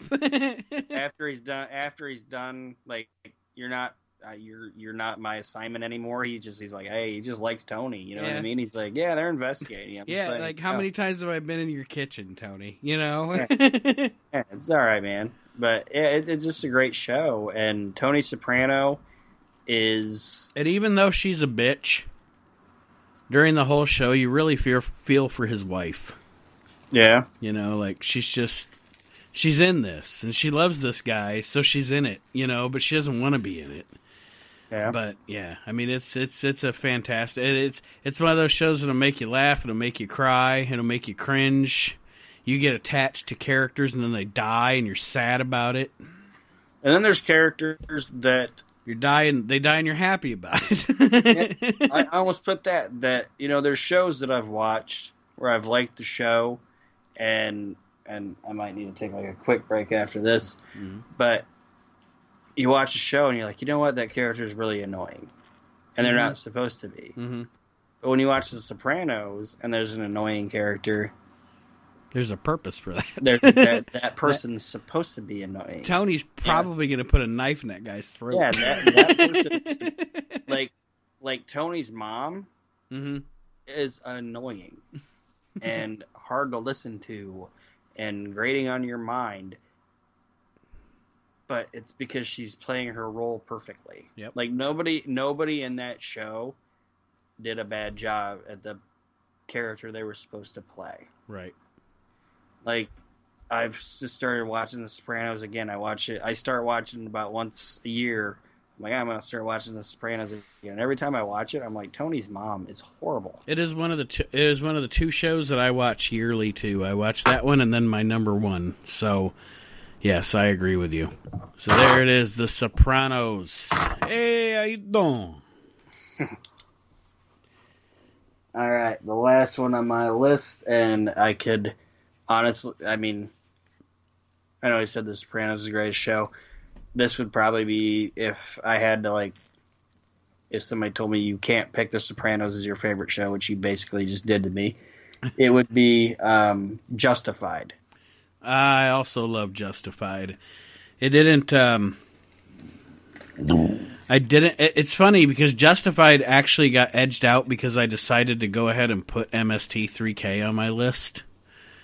Um, because, like you said, you kind of you kind of edge comedies out a little bit at a time, But just because. And I think it's just because comedies don't have s- quote unquote overarching big stories. You know. Yeah, So, but yeah, ju- if MST3K would not have been on my list, Justified would have been on my list. Justified is amazing. Yes. it is a show like i said before with like the sopranos that there's not a bad character on the entire show Mhm.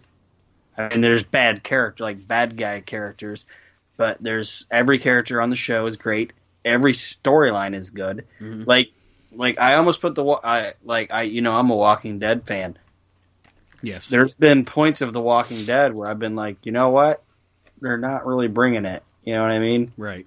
but Justified fucking brings it. Its entire uh, seven, I believe, seven seasons. hmm They bring it the entire fucking time. And actually, not- actually, I want to I want to make this. You know, we'll tie this into wrestling because this is a wrestling podcast. But I I've made this observation in my brain before, and I don't think I've ever brought it up to you. And I want to see what you think about it. Okay. Because it's in a wrestling perspective. From a wrestling perspective, if you think about the 1980s and early 90s in the WWF, you know who Art is? Sorry. Art Art is Gorilla Monsoon. Seriously, Art is the rational guy surrounded by fucking lunatics. Like Art Yeah. is just he is just he is just driven batshit crazy by his lunatics all around him. And yeah, Art is Gorilla Monsoon. Like So you know, would, Boyd, would Boyd and Randall be Macho Man and Rick and well, Hulk Hogan? I was even thinking more the the just the broadcast team. Like you know, you got Heenan and Mean Gene and yeah, but I'm just saying, like, well, if you think about it, like Boyd and Raylan would be like Hulk Hogan and the Macho Man. Yeah, they have their eternal struggle throughout other feuds. Yeah, but they're still They brothers cut- at the end. Yes, and they come together. Yeah, that's what I say. They come together. they kind of had a feud over the same woman for a little bit. Yeah, you know that type of thing. But like, there's not a bad character on the show. Um, Win Duffy's awesome. yes. I love Win Duffy as a character. Um, Oh, what's his face? Damn it! Why can't it? The guy with the eyes and the blonde hair. The villain. Oh, Robert Quarles. Yes, yes. Yeah, that- when Win Duffy's describing him, he's like, "Who are you talking to?" And they're like, "I don't know. Is was it Robert Quarles? I don't know who that is." Uh, steely blue eyes, big baby head. yeah, that was him. Like, like the show is funny. Like when when uh, Dewey tries to impersonate Raylan, Fucking dude. and he goes in and he, like he tries to steal all the the drugs or whatever, and he's and he because he has Raylan's hat. hmm It's like I'm Raylan Givens, and I'm taking all your money, and, and all that, and he takes steals it, and then the Bennetts accuse Raylan of it, and they have Raylan in the back of the van, and like those two hooker girls were there or whatever, and they open up the fucking van and Raylan's sitting in there because I mean I'm not gay, but the guy that plays Raylan Givens, a good looking dude, you know, Yeah. opens up the fucking van door and they like look at the prostitute and is like, "Is this the guy that robbed you?" And he's like, and she's like, "God no." Yeah, you know that type of thing, and then Dewey fucking- Cox he winds up fucking getting a bunch of money, and and Raylan shoots his pool. Fucking And Dewey, man. God damn it, Dewey. Mm-hmm. Every everybody on that show, Dewey, serves a- Dewey, Dewey, might, Dewey might be, if not the best, one of the best hapless idiots in entertainment in entertainment history. that fucking show's great. it's funny. It's it, it's funny when it needs to be funny. It's serious when it needs to be serious. It's everything. It, it it's it's a tremendous show. Absolutely. And I had two. Uh, I I had two shows that almost made my list. One was a comedy, and the other one isn't a comedy. And I'm sure you've seen the one I'm the comedy I'm going to talk about, and and we won't get too much into it. But have you ever seen? Have you ever watched Longmire? No. You should watch Longmire. It's a great show. It's like a detective show, hmm but it's set in like um like Wyoming. Hmm So it's like a it's a te- it's a cop show, but it's set like in like a western environment, but in modern day. It's great. And then um, the comedy show that honestly got um, edged out was Thirty Rock. Okay. I think Thirty Rock is probably my favorite sitcom of all time. It's fucking funny as shit. No, it's great. So my favorite TV show of all time. Uh, you guys, you, you guys can have Trump or Obama or whoever you want, but my president is Jed Bartlet.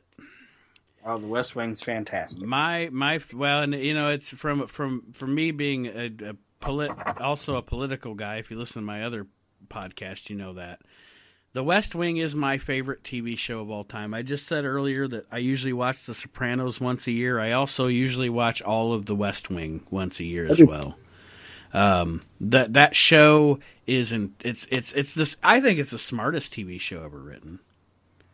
Um, it's it's it's smart. It's funny. It's got. I mean, it's got an. If you really watch it and you have an intelligent sense of humor, it's got a great sense of humor. It it has amazing characters um, that you really get attached to. Um, It's got two of my favorite scenes in the history of television. the best episode of that show has the greatest scene in the history of television, and that's the episode two cathedrals.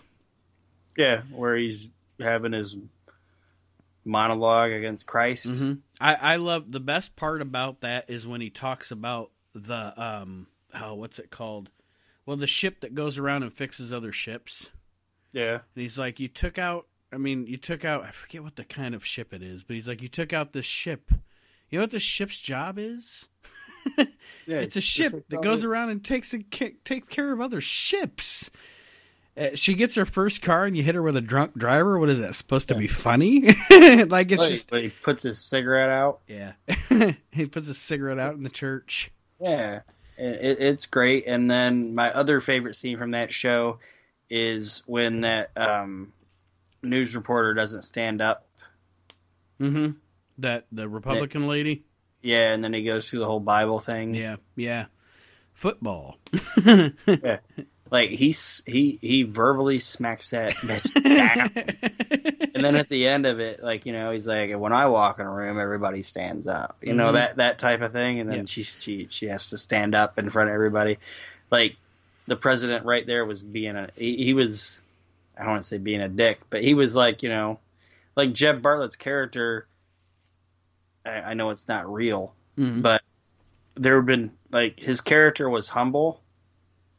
But there were times where he was like, you know what? You will respect my I, I'm gonna. I'm gonna show that I got the biggest dick in the room right exactly. I have the biggest brain, at least. Yeah, you know, and, and or, or like when he's when uh, Mark Harmon's character gets shot after he finds out that he doesn't have to uh, hmm um, To guard or- CJ anymore. Yeah, and he gets shot and and he's talking to Brolin's character who's running against him, and he's like, "Boy, guns."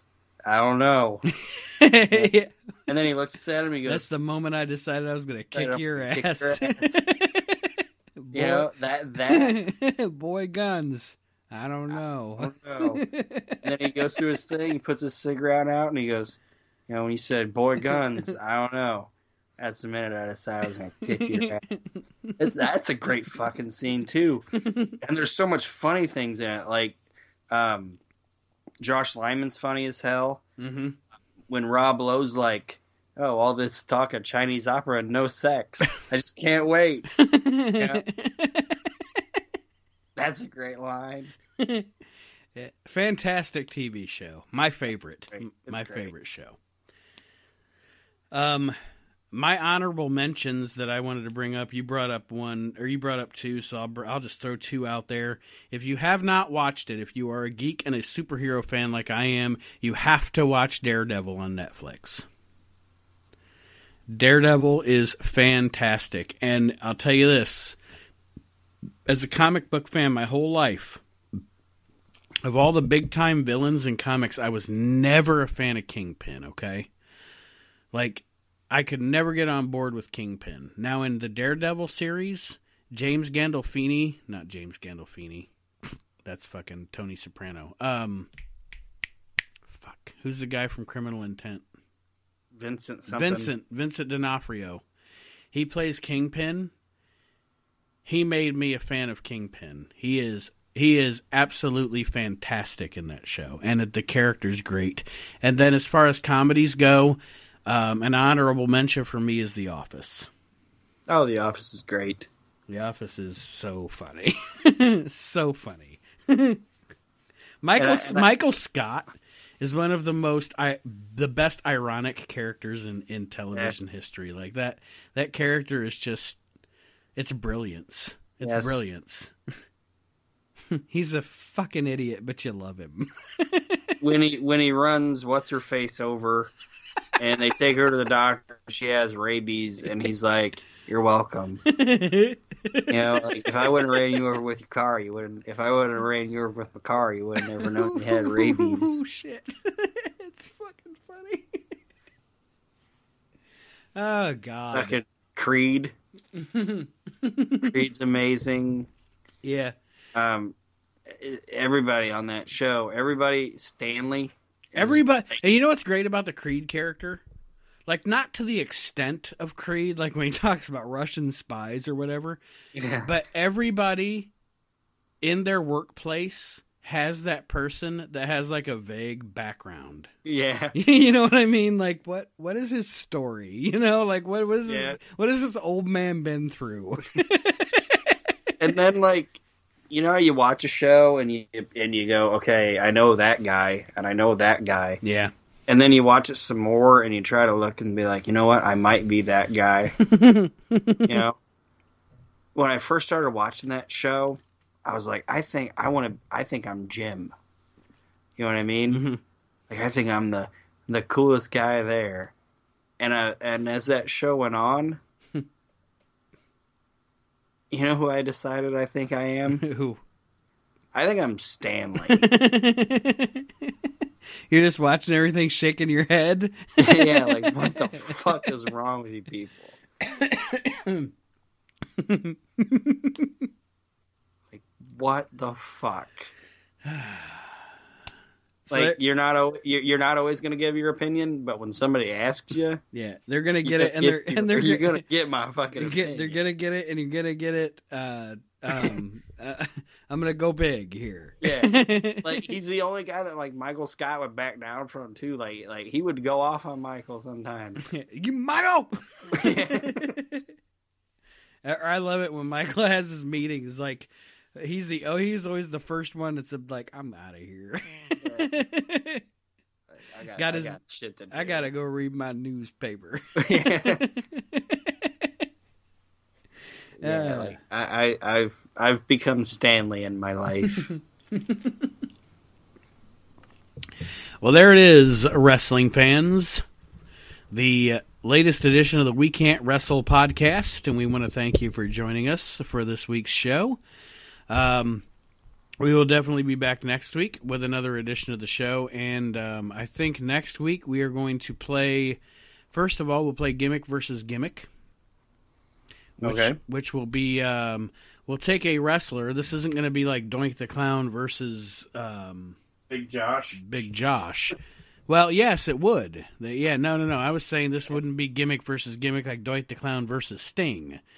This is the same wrestler with multiple gimmicks, and what was the best of those gimmicks? So, um, Aaron, if you want to, if you want to pick like four or five, and I'll pick four or five, and we'll see. We'll see um, if we come up with the same people. Then we'll have to pick others. But Okay, and then um, did you want to do something else? This is the other idea I know we've done before, where we've each watched a pay per view. Mhm. How about, um, and if Kyle joins in, he can help too. Mhm. How about we watch the same pay per view and compare notes? that would work for me too. Do you have a paper? Do you have a pay per view in mind? No, I have um, five of them, which obviously we're not going to do. Mhm. But I was going to let you pick. So pick one through five, and whichever one you pick is the one we'll watch. Let's go middle of the ground, number three. Number three will be WWF In Your House 5. In your house, Fizzive. All right. Let's do that. So next week we will have the gimmick versus gimmick, and we will review In Your House 5, and then we'll probably have a pop culture segment, but we'll come up with that on the fly. All right. All right, ladies and gentlemen. Well, Aaron, do you have anything else to say to our listeners before we sign off and I let you uh, go to sleep because you have to work in the morning? Nope. All right. Which means Aaron has to work in the morning. we want to thank you for joining us here on the We Can't Wrestle podcast, ladies and gentlemen. As always, we appreciate your support, and we'll see you next week on the show. Thanks, wrestling fans.